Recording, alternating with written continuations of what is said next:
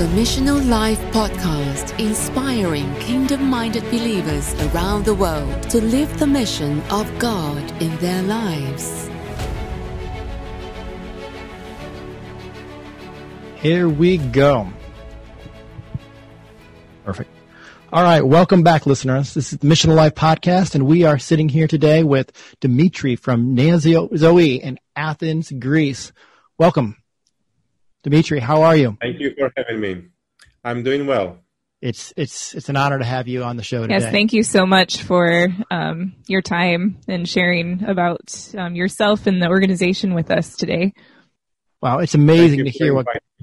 Thank you. Yeah, it's amazing to hear what God's doing uh, through you and through the ministry there. Tell us a little bit about Nea Zoi. How did it start? It looks like it started maybe in in '96. Uh, tell us mm-hmm. a little mm-hmm. bit about the background and how you came to be the director of Nea Mm-hmm. So the ministry has been going on for some time. Uh, the ministry started through a person who came from Alaska. Um, she came to Greece because she felt uh, God telling her to come to Greece. She didn't, she didn't know exactly what she would be doing in, in Greece.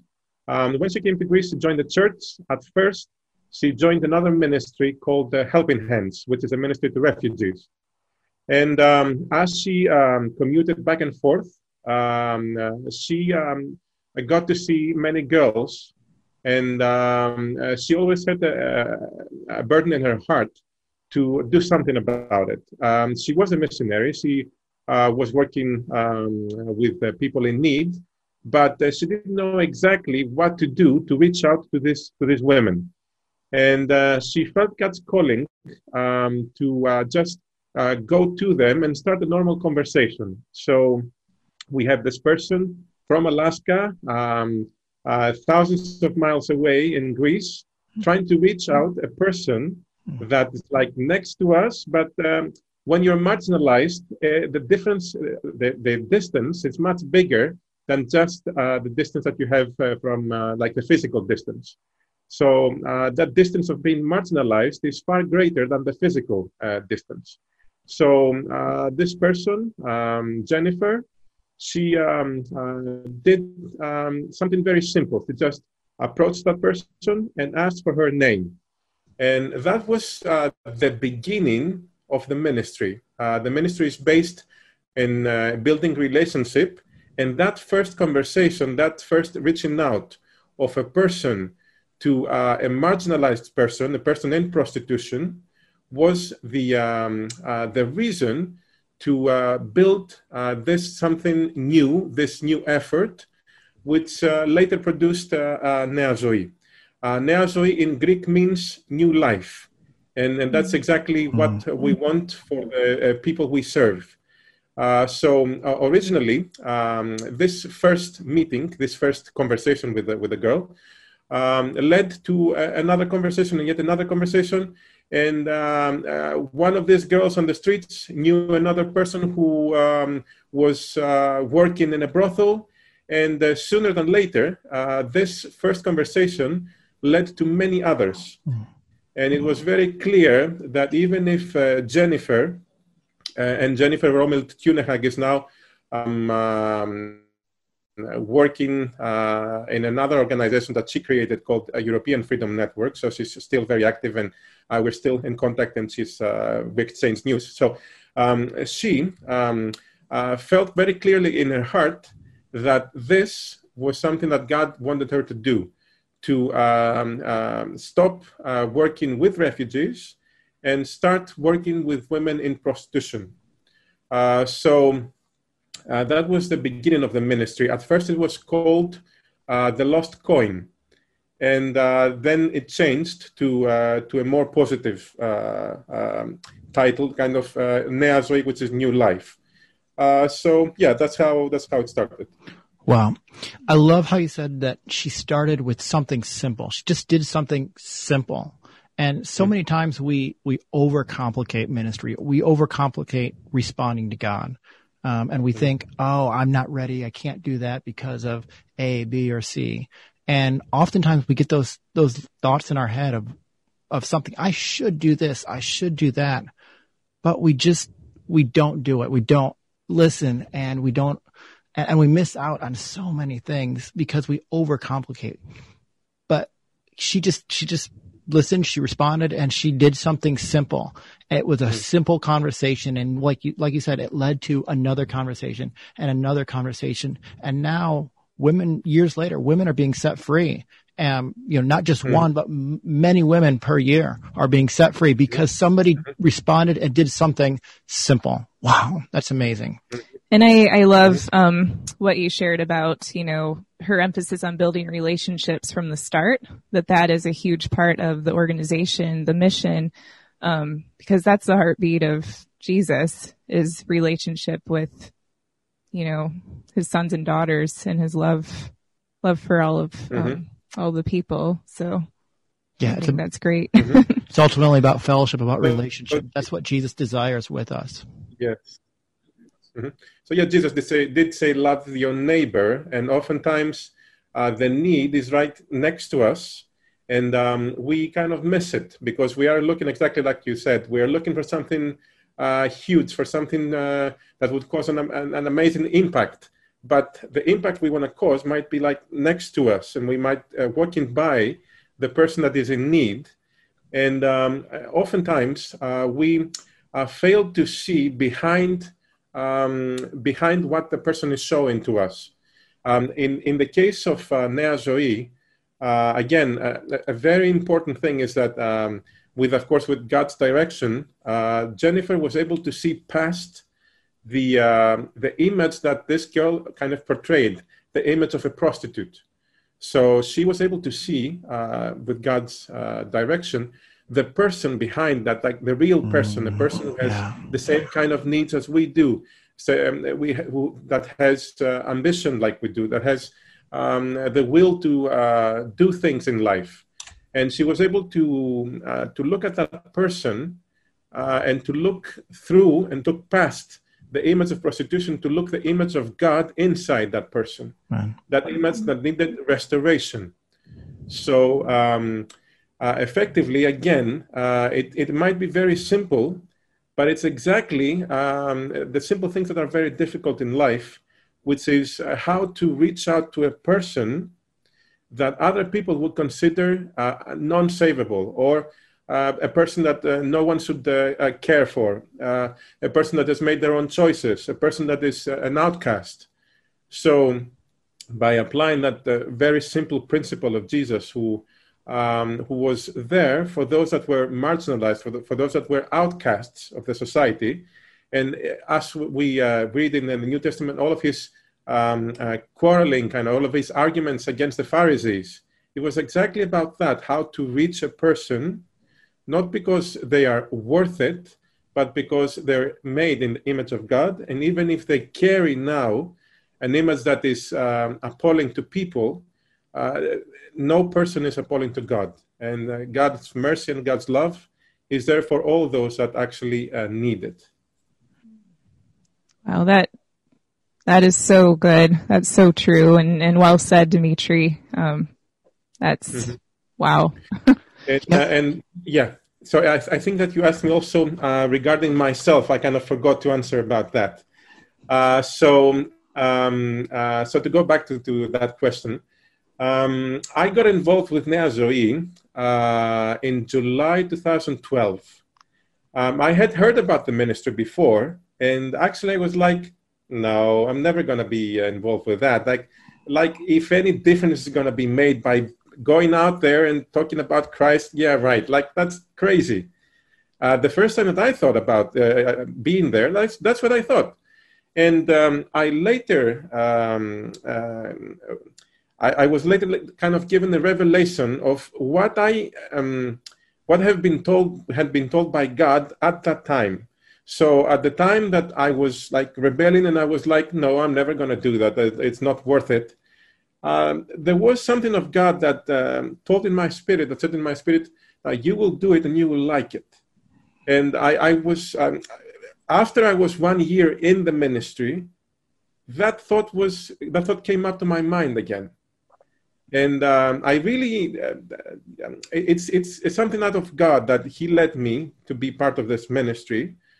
And um, I'm very happy that uh, I am a part of this ministry. And if nothing else, um, uh, whenever you are part of what God wants in your life, whatever that is, it might be a ministry or a, a job or whatever, um, following that is uh, allowing God to work in you.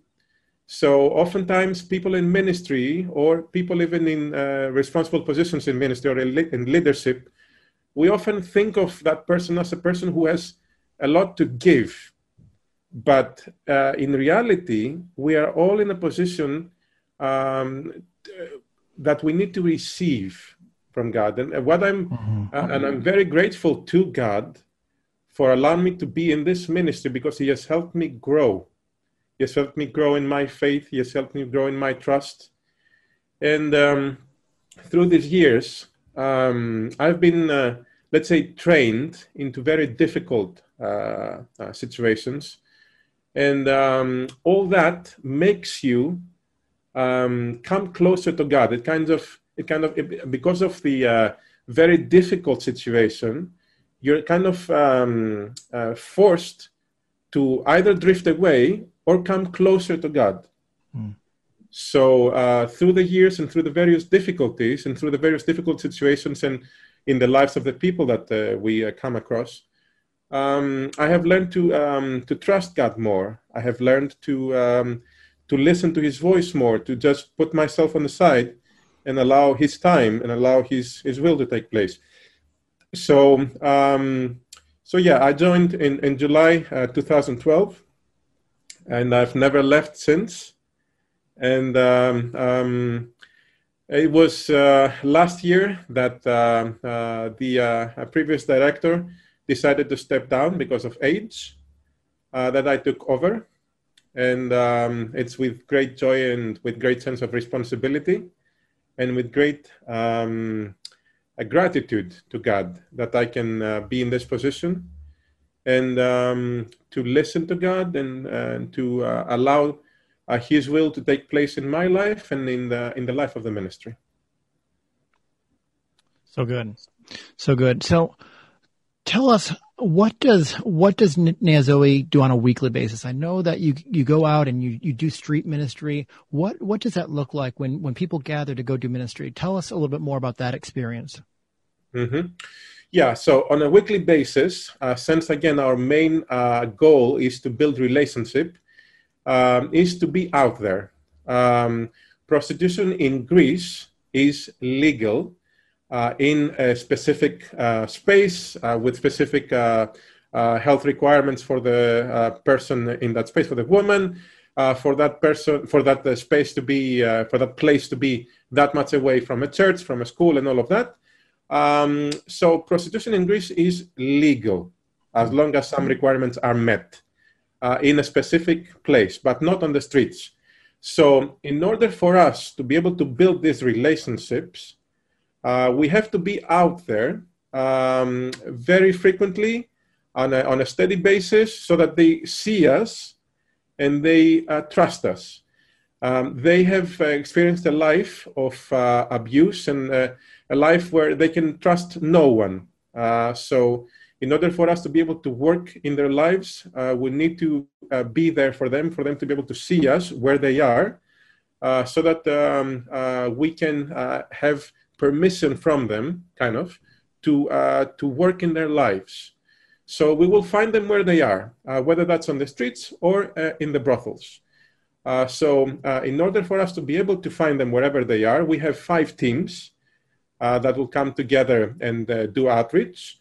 And uh, then we have a couple of projects uh, so that uh, the second stage, let's say, uh, so that we are able to meet with them outside of the streets or of the brothels, uh, to meet with them in our drop in center, uh, so that the second stage takes place. So, on an average week, we would have five outreaches. what we would do is gather and have, before the outreach, one hour of praying of praising the Lord, of uh, reading the Word, of filling up uh, with uh, with His presence. Uh, above all, it's a spiritual battle, and we need to be uh, able to fight it. We need to uh, wear the armor, and we um, it, it's also a very good exercise for us to uh, remember that we're not the ones uh, fighting that war. We're not the ones uh, that have uh, the um, the ability, the wisdom, the knowledge, the know-how, whatever. We depend on Him. Uh, so uh, we want to make a very clear declaration again to ourselves as we gather together that it's His work, and I want to empty ourselves from ourselves and fill up fill up with Him and His Spirit. And um, as we do that, we get ready. Uh, we will go out. So uh, on a Monday, on a Monday evening, we would gather at about six and um, uh, have the devotion until seven. We'll, we'll have two hours of outreach. We would go uh, to the uh, streets around the very central square of Athens, uh, where the girls would be prostituting themselves. another team would go to the brothels. another team uh, on Wednesday morning um, would go to uh, the brothels from a different on a different side.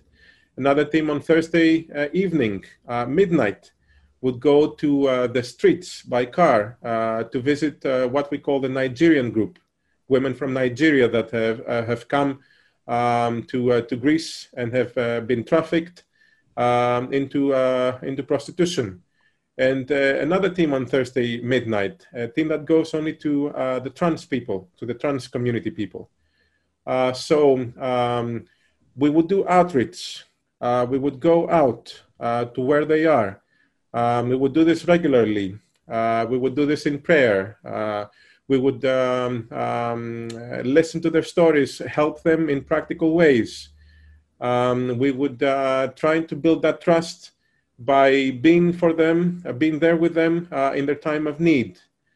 Um, again, when uh, this, uh, which is the first stage, takes place and uh, we're kind of in a, in a next level situation and they can trust us more and they can come to our drop-in center, uh, we will be able to host them in one of our two projects that we run now. we run a project um, which, which we call a cooking class. Uh, and uh, we have started another project which is called uh, Now Bejeweled, which is a jewelry project. And um, in both of these projects, our, our, aim again is to build a to build community, to invite them, to invite them to be with us in the cooking class, for them to learn how to cook, and for us to spend some time together around the table. you can build community. So uh, we get to spend time with them. Uh, we get to know them. They get to trust us more. And um, eventually, um, the, the end goal is for us to be able to assist them in the transition once God has freed them from inside, uh, to, to see them, to, to help them in that transition from a life in prostitution to uh, a life in working perhaps uh, in the uh, sewing project, which got to be a, a non-profit business uh, to, uh, to other projects in Athens that will be able to uh, hire women that were in prostitution, whether forced or not, so that they, can transition to a normal life. So, all in all, yes, on, on, a, on an average week, we would have our outreaches, we would have our projects, we would have the time with the girls when they come to our office, to our, drop-in center. We would escort them to doctors, um, we would uh, be with them, we would visit them at their places. And uh, all in all, again, we are uh, um, trying to um, uh, have a deeper relationship with them, uh, whether that's out there on the streets or uh, in our drop in center or for a cup of coffee or in their places. Sure, sure. Wow, great. Um, amazing. Can you tell us a little bit more about transitions? So, um, it's legal. Uh, prostitution is legal in Athens, but at the same time, um, many times it, it, seems like a lot of these women didn't come legally into the trade. Yeah. So can you tell us a little bit more about their transition from their life, wherever that was, Nigeria or wherever before, yeah. and how they came into it and then tell us a little bit more about how they come out so are there certain indicators that you can look at them and uh, or that that you notice that man, they are, they're right on the verge. They're ready to make that transition. They're ready to move forward out of this, uh, out of this, this lifestyle and into mm-hmm. more of a freedom lifestyle. Can you speak to us about those transitions? Yes, of course. Uh, so, uh, first of all, the, um, um, the uh, basis for that transition to, to, happen is for them to uh, be freed uh, spiritually. Mm. for them to uh, break free from uh, the bondage of an identity that has been imprinted on them, whether they wanted it or not. So, from the various statistics, it's not that amazingly difficult for a person to stop for a while, but it's extremely difficult for the person to stop completely. And that can only happen uh, when God has uh, restored his image uh, in, their, in their hearts. So, a little bit about the, back, the background of the women that um, we find on the streets and in the brothels of, uh, of Athens.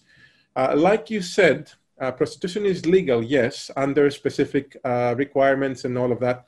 But effectively, what we see is that out of, let's say, the 300 brothels that we estimate, uh, even more, 300 plus brothels that are uh, that are in Athens.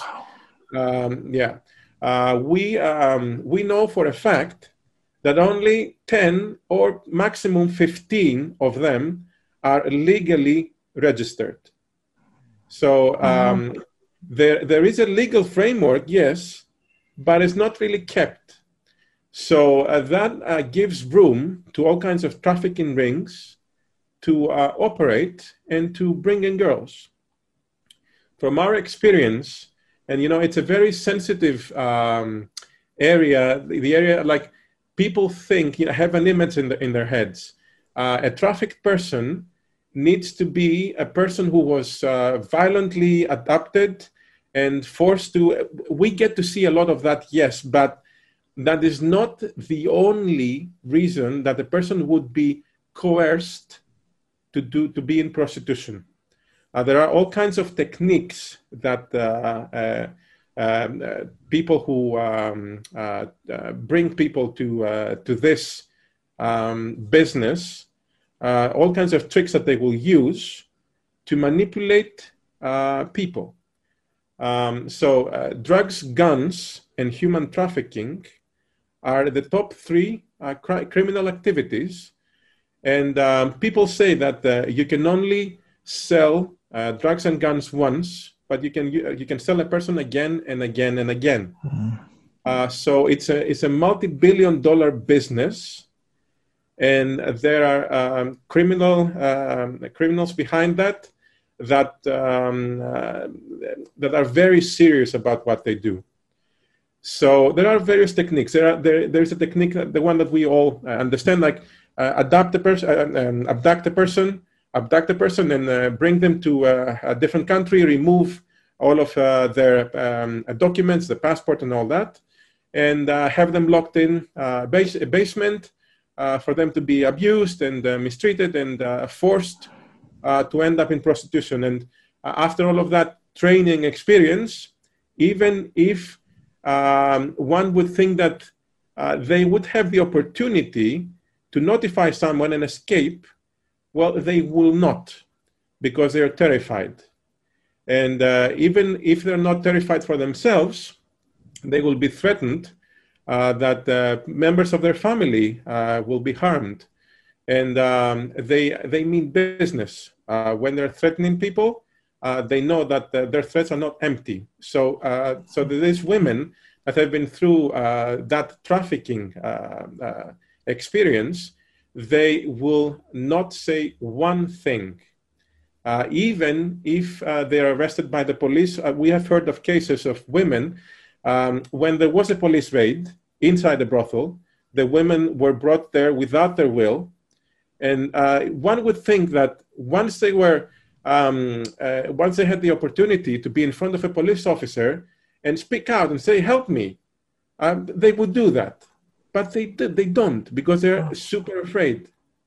So uh, many times, oftentimes, we think that uh, since it's legal uh, in Greece and in other places, then the women are doing this willingly, aren't they?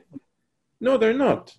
And uh, in, in many cases, um, that we have seen, again, many cases uh, uh of uh, many similar cases, uh, they will be very, very afraid to, let's say, to cross their controllers. And, um, and let's say that um, this is not the majority. Let's say that we have uh, women that are not trafficked. Yes, that is true as well.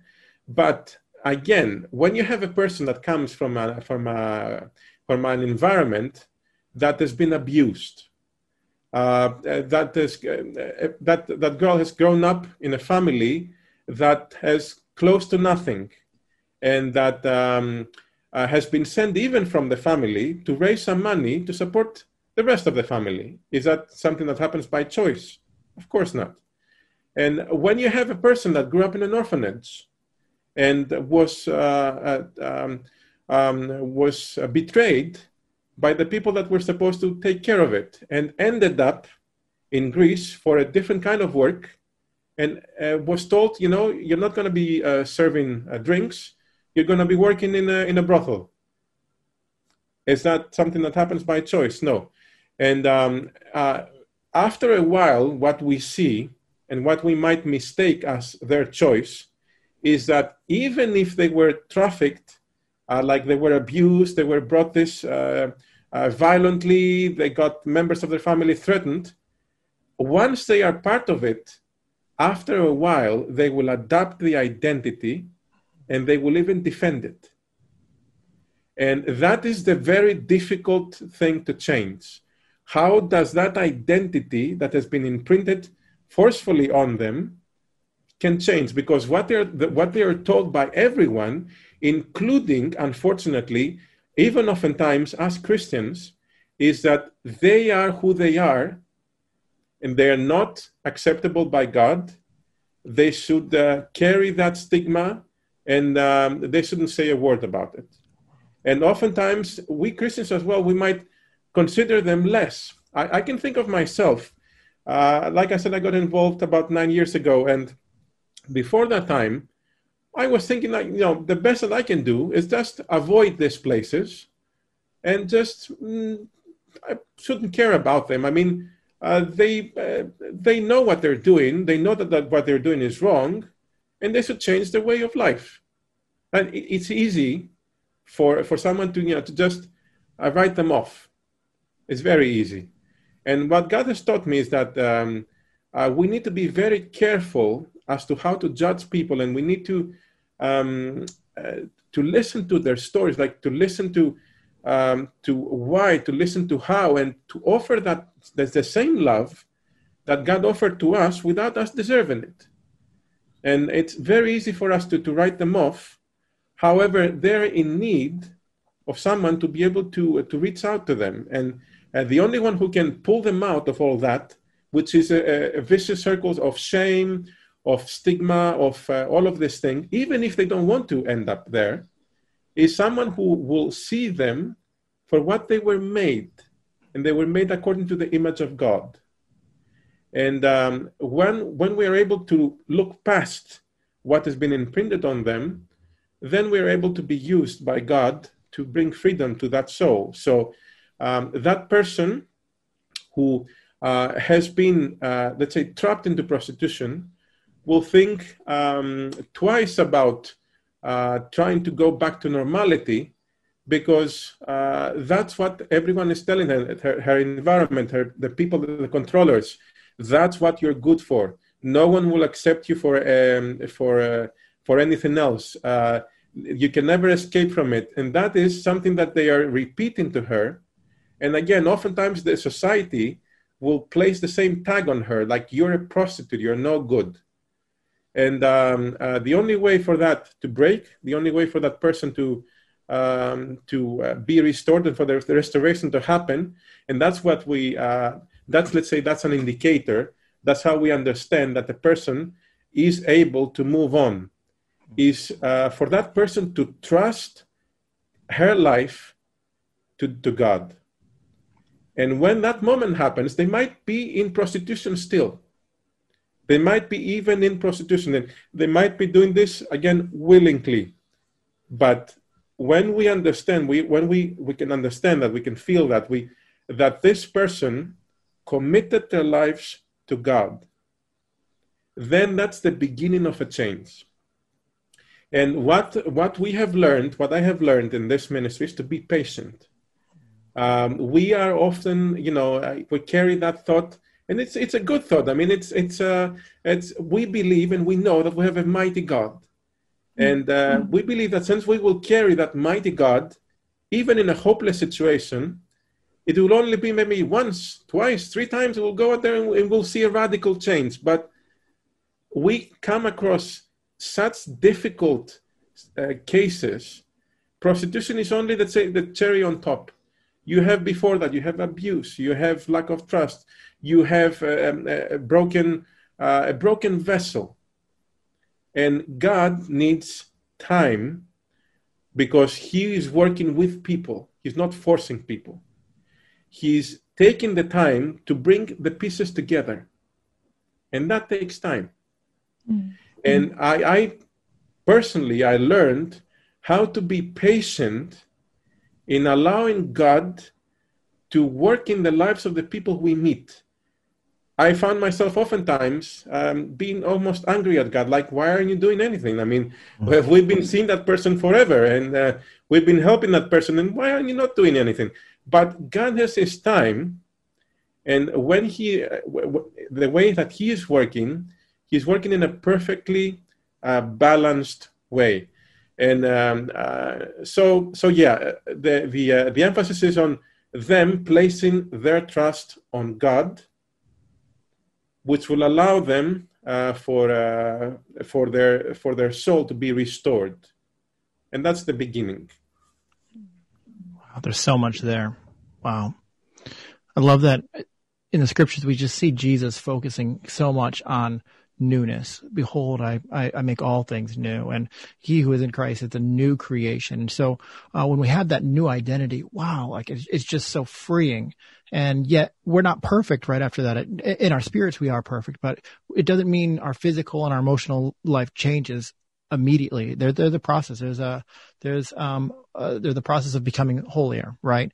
And, and yet in our spirits, we're made perfect at that point when we accept Christ. But, um, but beyond that, it's, it's a process. And so this whole identity change is, is a huge thing because identity is so important to how we see ourselves and how we, and how we project ourselves. If we see ourselves as a sinner and if we see ourselves as unacceptable to, to God or to other people, that has a huge impact on how we, uh, how we do anything and everything in our entire lives. And so, wow, that's so good um, that they that they have to see themselves free, that they have to in their mind and and I, in their identity uh, begin to move towards that. And again, it's not an immediate process; it's patience, and that's a that's another big thing uh, for for us as Christians is that so many times we're in such a rush here in America. Everything is rush, rush, rush all the time, and I think that's you know across many cultures, and yet we see in scripture that sometimes Jesus is, he's just he's at a he's at a pace of a walk. He's not in a rush to go from village to village.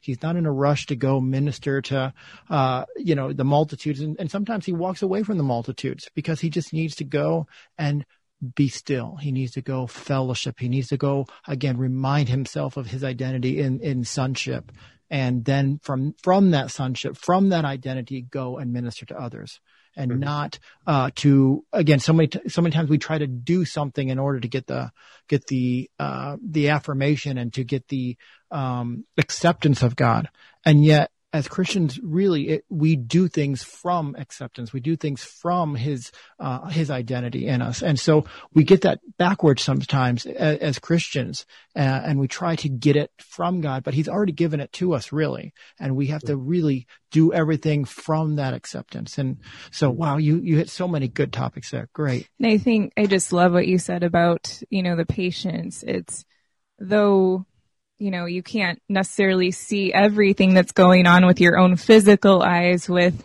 you know, the way you shared about sometimes it feels frustrating, like, God, what is going on? You know, it's trusting the spiritual eyes mm-hmm. that we see by faith. You know, we walk by faith, not by our own sight. Mm-hmm. And, you know, I just, I love what you said, you know, the, that you and, um, people that, you know, work with Nea Zoi, just how you, um, spend time to really fill yourselves up with God and just go. That's how you arm yourselves. It's like you're, you know, people put on uniforms to go out and work their job. And that's the uniform that you guys are putting on there, um, to go out and build a relationship with these women. And essentially because you are filling yourselves up and mm-hmm. focusing on Christ, that is what they're going to see. That light is shining out when you go there and. God is doing work that though you mm-hmm. can't always see it in the physical, there's stuff going on in the spiritual realm that is just making the enemy super mad and mm-hmm. bringing such glory to God and such hope that, you know, wow, there's people that care because there's a mm-hmm. God who cares about mm-hmm. them. Yeah. And that's just awesome. One other thing too is, uh, that I'm learning personally is that so many times as Christians, we operate uh, just on on just what's left over, what's left over, because ministry and business and life, just period, is hard uh, sometimes, and we try to do things on leftovers, and that's not how God wants us to do things. We can, uh, and it'll go okay, um, but that's not how um, how we experience those huge yields and and uh, we really need to be operating out of overflow and that's just a huge word for me right now is that when god pours into us kind of like you said when you spend that time before you go do do ministry you spend time just focusing on him letting him pour into you to the point that you're full yourself and then you can go overflow that uh, into other people's lives mm-hmm. and pour that over them. And, and it's just like that salve. It's just that, it's that you're pouring it, uh, this, this love, this compassion, this, uh, you're, you're speaking identity into them and over their wounds. And there's just something that is, that feels good about that. And they, the, the word says that they'll know you're Christians by your love. And when you can just go love people for who they are, not see them as a, a piece of trafficked, uh, meat at the piece of trafficked, uh, whatever possession, um, but, but, see truly into their true identity and uh, call out that that that sonship or that daughtership into uh, in them and say, no, you are more than this. You're not this. This is not your true identity. God has made you so much more. And here, come, let us show you that. Let us just come and and build that into you because that's what Jesus ultimately says. He comes to me, all you who are weary, and I will give you rest. And that's what Jesus he, he calls us out. And, and in some ways, you guys are calling them out of this lifestyle. Come, it, it's so it's been so hard. You've been so used. You've been so overwhelmed by so many things. Come and just um, be still, be with us. Let us just tell you who you really are. Wow, that's so good. So mm-hmm. when people transition away from this, what opportunities are there? I know that's that's a big deal for a lot of ministries that are, are working in traffic uh, trafficking. Is that you transition them and they they get out great, but then what? What does that look like? Because so many times they've been transitioned away from their homeland. Do they have a net, social network? How do you plug them in? Uh, how do you how do you build that sort of unit and family and that support system around them so that they can move forward into this new life that, that you know Nea Zoi uh, helps helps build? Mm-hmm. Yeah. Uh, so let me give you an example. Um, so actually, very recently, uh, it's only been uh, how much time? Maybe even less than a month. Um, we had, let's say that um, kind of the um, transition phase of a person we knew for at least five years. Uh, we've met that person on the streets. Uh, that person is not from Greece, he's from a different country. I'm not going to give uh, many details uh, so as to avoid, you know, you never know. So uh, we only mm-hmm. provide for very little detail mm-hmm. uh, so that the past of that person's life belongs to the past. Mm-hmm. Sure. So it's, it's forgotten, it's forgiven. And um, so we only share very basic details. I'll, I'll share enough for you to understand what uh, what what happened, but I will not uh, indicate names, countries, and all that. So very basic details, so, so as to avoid any identification. Again, you never know. Uh, so uh, so we had this. We we used to see this person um, on the streets of Athens for five years and uh, from the beginning, uh, from uh, from uh, the time that she started um, being on the streets, uh, it took how many? It took about three years for us to be able to um, to be allowed, let's say, into her life and for her to share her story. Three mm. years.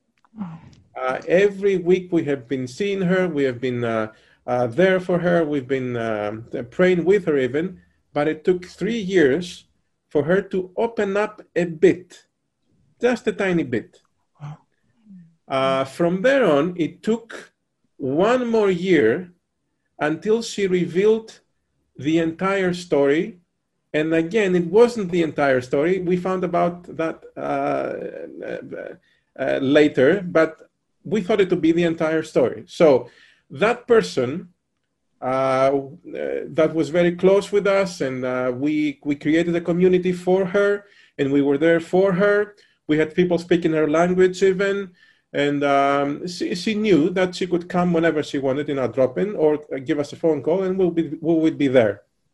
And uh, with that person, um, we have been planning through an IOM return program, an international organization for migration. So this this um, this organization um, helps people return to their countries. So uh, she wanted to go back to her country, and we were so happy about this. You know, after so many years, there was real progress. She she, she actually has a home where she uh, she is from, her own home.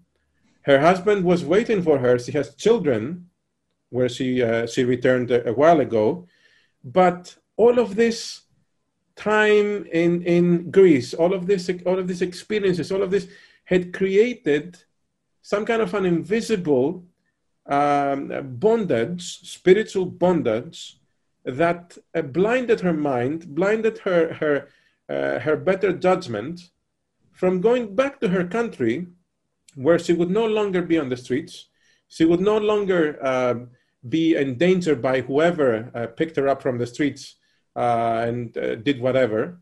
And um, this five year process was necessary for that person to uh, go back to her country only a while ago. So, uh, so three years, it took three years for her to actually share some of her story. Um, it took one more year to share almost all of her story. And it was in the beginning of this year, so uh, that she was about to go back through the through the IOM program, but the last moment, at the last moment, even though we managed to help her in in uh, in getting back her, her papers because uh, she had lost them, we we brought two uh, people to testify that this is the person that it, it's a long process anyway.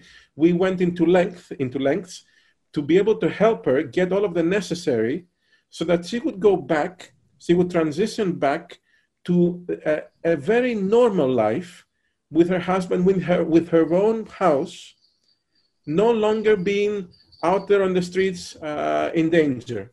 And she hesitated the very last moment. It, it, took so much effort for us to be able to get her there, but at the last moment, she, she hesitated. So that was in the beginning of this year. And a while ago, uh, this ended up very well. So we're still in, we were still in contact with her where she is. Uh, we know people from the place that she is, and we have brought her in connection with these people.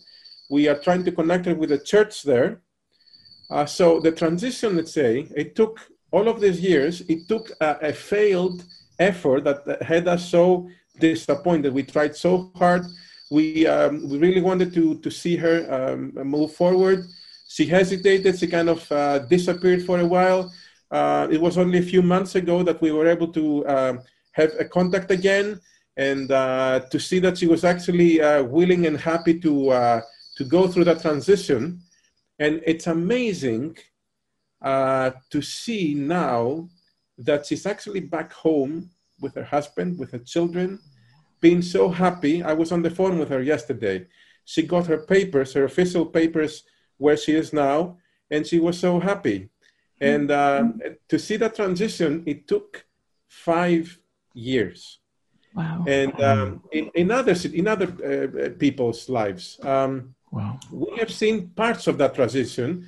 Uh, so we have known another person for even more than five years, and uh, we have helped her through all kinds of very difficult situations. um, she is doing better and better and better. And she's part of uh, our jewelry project, and uh, which will, uh, God willing, will very soon bring fruit. Uh, we're we're in the process of having that turn into a non-profit business. We're we're we're a couple of weeks away. We've already almost finished up our website. Oh, that's so, awesome! Wow. yeah, amazing, uh, and, and praise God for it. I mean, yeah. this whole thing, this whole project happened um, um, started actually the idea started only a couple of months ago it was in the summertime and this person who had volunteered with Nea Zoi 13 years ago 13 years ago but was so shocked about what she saw that she never came back she's she's now making jewelry. And she always kept in her heart uh, these needs and she always wanted to do something for these girls. And this summer she comes and says, You know something, I've heard this in my heart. And I want to offer to you guys the possibility for us to work together and for a, for a project for the girls to make jewelry and for this jewelry that's good quality stuff to be sold and um, uh, for them to have uh, some money to and later on again we want them to be hired so that's another stage of the transition in order for them to be fully out of it they need to be employed they need to have some kind of steady mm-hmm. income. Mm-hmm. Because uh, again, the, the beginning is, of course, that they will need to trust their lives to God, of course. But from there on, they will uh, need to have even the, the, the, tiniest of incomes in order to support themselves and oftentimes their children. They have children oftentimes. So uh, if they don't have anything, then even if they don't want to, they will be forced to go back in order to feed their children. Mm-hmm. So, in order to be able to um, to uh, succeed into uh, the transition uh, to a normal life, we make uh, every effort. And again, this project that I mentioned is only one of them. There are other projects, uh, Christian bookshops, uh, Christian nonprofit businesses for sewing. Um, we're planning again to have another nonprofit business regarding the cooking class. So we want to see a restaurant uh, come to life. And for the girls, like so many of them, uh, like when we got to know them, they will be so proud. You know, I can cook like no one, and, and they can. Mm. They will come into uh, into the project and they will cook something, and it's like uh, super super taste. Like you could actually um, see that person working in a restaurant or in a catering of some sort and making life without having to be in, in prostitution. So, so our effort is to have as many of these uh, projects end up in end up in being nonprofit businesses, so that we can employ them for for a for a while, not forever, uh, so as they they transition back to normal life. Because when they are used to in that lifestyle, again, whether they want it or not, it has been imprinted on them, uh, and um, when they are to go back to normality, they do not perceive it in the same way as we do. For instance, if they have been, especially for people that have been trafficked, uh, their, their idea of freedom is that I will do whatever I want, meaning what? That I will show up for work whenever I want. And if I don't want to, I will not show up for work. So the, the idea of freedom is messed up in their minds because um, they have been abused so much that um, our normality is not something that they can step in directly. So when we will employ them in our nonprofit businesses, we will be very patient with them. They might not show up one day at work. Uh, like we will call them later, why did you know, I didn't feel like it. You know, it, it sounds very strange for a normal person, but in their minds, that's freedom because mm-hmm. they were not able, they were not allowed, they were not free to make any choices in their lives. They were forced to do something they didn't want to. So freedom for them is to uh, make that uh, choice, which sounds silly to us, but it's freedom for them. So uh, the the transition back to normality uh, would mean that they would have to uh, go through these uh, efforts of ours, this these nonprofit businesses of of any type, where they would be able to uh, slowly readjust to normal life, to understand how things work, Oftentimes, they need to be given lessons as to how to how to use the money, how, how to use the money that they have, uh, like very simple uh, uh, skills, like the ones that we think that are we take for granted. For many people, that's uh, that's something that they need to be uh, educated on. To be they, they need to learn it. So transition again can happen, but it takes time. And um, in the end, uh, for a tra- complete transition to happen, uh, that person needs to have a steady income of some sort, or in the case that I mentioned before, to go back to their family, and uh, and uh, for them to uh, experience the safety of uh, an environment that loves them and cares for them, and that's exactly what we want. We want to show that love, and we want to show that care so that they're able uh, to uh, to grab on that and uh, uh, picture a different life than what they're living.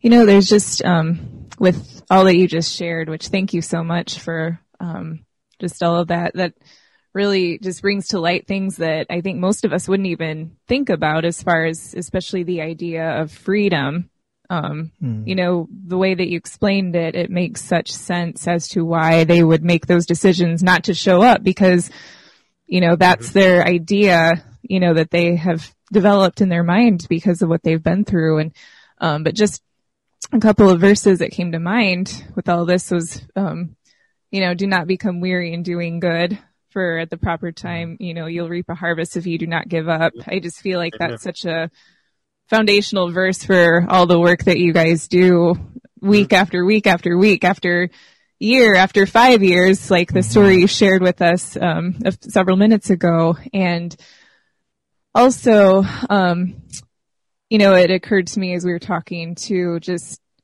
you know, the definition of love that's found in the Bible. It says love is patient. Amen. I find that interesting that that is the first word to describe love. Yeah in that scripture in the Bible, love is patient and how you shared that you guys are just very patient with them because you know their situation, you know who they are, you know that's not their intention. They're not just saying, oh, I don't feel like it because I'm lazy and I don't want to go in. That's not why. You know the reason why and you're just coming alongside and saying, Hey, it's okay to show up again. You know, we'll keep, we'll keep going, you know, and I feel like that's such the heart of God is, Hey, you know, I, I know you don't have this down yet, but you're going to keep growing and I'm going to st- stay with you, um, and never leave you or forsake you. so. And, and the whole time you're talking, I just kept on hearing this word restoration, restoration, because God is the God who restores. And for our listeners, that's, you know, remember when you go through things, when you go through hard times, God and Joel promises he will restore the years that the locusts have eaten. He will restore. Our God, that's one of his names. He is a restorer. And that story of, of this woman getting back to her family, getting back to her husband, getting back to her children, being restored, not just, you know, physically being there, but identity wise as well. I am wife. I am a mom. I am not this person. I'm not this thing. I am not this trafficked individual. I am now wife, loved. I am loved as a mom and God restored that. It took time. And so many times we just, we want to rush things and, and sometimes we slow things down. We make poor decisions, but God promises he will restore if and and we just have to we like like amanda was saying patience patience. God is restoring. And so many times we again you know I, you, you know, Amanda, we, you know, everyone walks through challenges, walks through things and, and, you know, you have things taken from you. And God is restoring that. He will restore the years that the locusts have eaten if you are just patient, if you keep your eyes focused on Him, if you trust Him enough, if you don't give up it will come back to you. Mm. Will come back to you. Wow. Mm-hmm. So, if I were to give like another example that comes to, to mind, uh, a different kind of transition. Uh, this person is from Africa, right? And uh, she was um, uh, she worked in a second-hand uh, clothing uh, market, let's say in the local bazaar and she um, this person came from uh, from Europe Um, and um, uh, she offered, after, after she gained trust after buying a lot of items from her shop, she offered her a better uh, job. And um, that person um, believed that promise and uh, from Africa. So that person from Africa uh, went into a plane to that country. Uh, that country is Turkey, and um, uh, she arrived anyway, and she was promised a good job as as a maid in a rich person's uh, house. And when she arrived in that uh, place, she was taken her the, documents were removed from her she was uh, led into a basement, and uh, they were, they took pictures of her and they posted them on the on a website. And that person who brought her pretended to be the person in the pictures and chatted with customers, and clients were coming, and they were um, they were thinking that you know she was actually wanted to do that.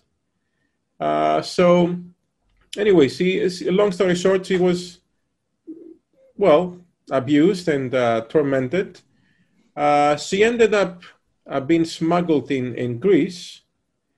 And uh, even though she was free, she was not controlled anymore, she ended up on the street again. It oftentimes happens.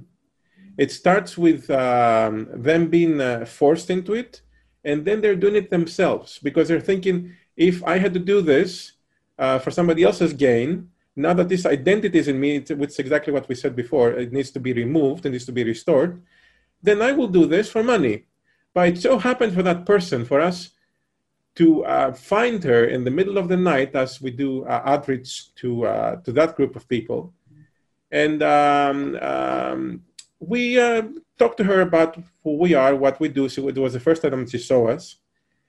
And um, we never saw her again. Then the lockdown came then we were looking for people to see if they uh, had needs to help them with food and all that. And there was one person that said that the only thing that I would need is for a person to come and read the Bible with me.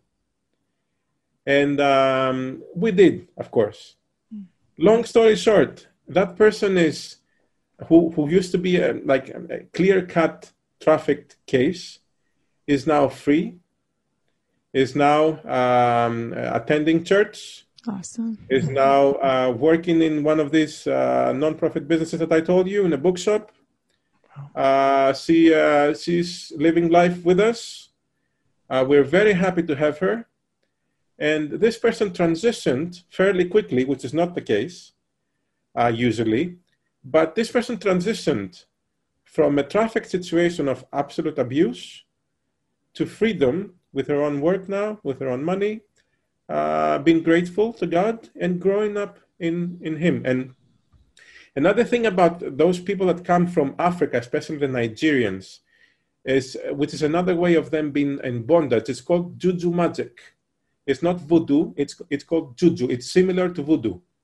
So juju is uh, a dark magic ritual that they're forced to go through and uh, it, it, it, involves uh, blood and uh, uh, cutting of hair and all that stuff, anyway. Mm. And um, they are uh, led to believe that if they cross their traffickers, who tell them that they own them, and that if they want to be free, they will have to repay a debt of, they make up a debt, let's say 50,000 euros. So they are led to believe that if they cross them, they will either end up dead or somebody of the family ends, ends up dead, or they will either end up crazy or somebody from the family ends up crazy. And because we also know that there is a dark spiritual world, in some cases it has happened. So the emphasis on spiritual freedom and their environment, and their background, is even greater. So again transition from this person regarding this person from a life in uh, slavery to a life in freedom through Christ Jesus. Fear comes to mind. Wow, fear is so powerful, and fear keeps you trapped in an identity. It's it's the it's the enemy's tool. and mm-hmm. he he tries he, it's so powerful that fear factor when you don't know and when when you're when you're threatened with something um, fear can keep you living a life that just um, is wreaking havoc on your emotional and on your spiritual state um, because you're too you're just too fearful wow juju magic is that what it's called juju magic yeah juju mm-hmm. okay wow Wow. People can Google it like uh, G uh, um, J U J U Juju. If you Google it, you'll see all kinds of videos, uh, on, even on YouTube, about what this uh, these rituals are and how they um, how they're trying to uh, in, instill fear in the uh, hearts of the people who go through that. But the word is powerful, and how you said that person just wanted to them to read the word with them. And, and, the word that comes to mind is, is that it's powerful. It's sharper than a two-edged sword. It's, it's powerful enough to cut through identity and, and break out, um, cut down to the deep core of who a person really is, that they are truly innately made in the image of God. And then it can cut, the word can cut through uh, to that and pierce those things and open it up so that they can be re- they can receptive to that word and make that transition and when that happens like you said in this case it happened quickly so when the mm-hmm. when that when that piercing can happen and when when that crushing happens and and when you can truly get down to that core of who a person really is transitions can happen um, so quickly. It's not God restores, and, and sometimes it takes a long time, and sometimes it, it's quick. It's quick, and we never mm-hmm. quite know how exactly it's going to play out. But He will restore if we uh, if we are patient enough. Sometimes it's quick, um, mm-hmm. but we also have to be willing to endure and and trust um, trust the process. Trust the process. Mm-hmm. Mm-hmm. Can I ask you a question, Dimitri, um, regarding being the director? Um, how do you, as a leader, um, keep yourself filled up to um, just be provide good leadership for the organization and what struggles do you face and how do you walk through that and how do you um, keep moving mm-hmm. forward and keep people inspired and motivated i guess is what i'm trying to ask mm-hmm. yes uh, so um, i think again that um, all of these years in the ministry um, have taught me to empty myself of my from myself. So uh, the thing that I can do best and the thing that I want to do best is lead by example in the sense of uh, showing to people that I am nobody. I don't want to, them to think that I that they they I don't want them to look up to me in the sense that I am their uh, leader. God is everyone's leader. Hmm. And uh, what I want to do best, better than anyone, is to empty myself off my, from myself and allow God to work in me. Uh, if I'm able to do that, I think that uh, the one who is in me will inspire them. Mm. And the one who is in me will uh, give me the wisdom as well to, uh, to tackle difficult situations. Of course, there are difficulties, um, and uh, that's the way life is. Um, but again, uh, what I have learned uh, tackling difficult situations is that um, it's only a prompting from God to trust Him more mm. and rely well on yes, mm. rely on His wisdom, rely on on all that. And um, uh, another thing that I would like to be, let's say, a good example is to um, not to ask them to work, but to see for them to see me to be first at work mm. to, to do more work than they do so that they're inspired not because um, i'm any better but uh, because they will um, see that um, responsibility comes with working harder and not having other people work hard for you mm. so um, I'm, I'm trying to well, in, a sense, I'll, I'll, try, I'll try to apply the Jesus model mm-hmm. because he came down, he did all of the hard work, and he was in communication with the Father. Mm. So that's that's my prayer. Wow, that's thank you for sharing that. That's so good. Um, I, that's just so good. Thank you. I'm sure the listeners will just really be blessed by that as well. So, thank you. So we want to be respectful of your time too. Um, tell us how uh, our listeners can connect with with Nea Zoi, and uh, also uh, what what's the website? How can we how can our listeners find out uh, about the jewelry that you guys are uh, are creating? Yeah. So um, uh, I haven't uh, created the webpage yet for the jewelry, but uh, I will be it will be short. I think by the time this uh, podcast is aired, I will have uh, put it into place. So people can um, uh, look for neazoi.org, N-E-A-Z-O-I.org.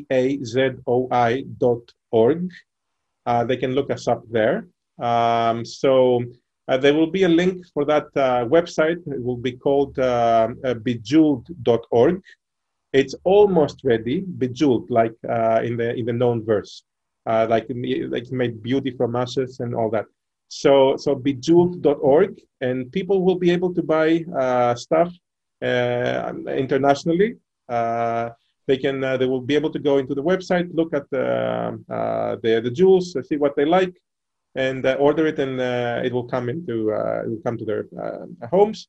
Um, people can connect with us um, also, we have a, a, private Facebook group.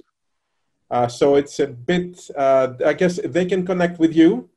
And uh, once they connect with you, um, um we, uh, we will be able to allow them in. Uh, we allow people only, uh, only people that we know and we can trust. And people can leave their emails and they will receive our news into, the, into their mailboxes and um, if anyone would like to uh, contact me personally, um, they can um, contact me at uh, contact at neazoi.org or at uh, dimitris at neazoi.org. Great, great. Wow, what an honor to sit with you today and to, to learn about what is going on in Athens and how you are helping people re uh, rediscover their identity, their true identity in God, and how you're transitioning them from this life of being trafficked to freedom and new identity. Wow, amazing! Thank you so much. That is all mine. Thank you very much for the invitation, and I'm very happy to uh, to be with you and share with uh, your listeners. Uh, what God is doing, and uh, the, the, glory belongs to, to Him and Him alone. Amen.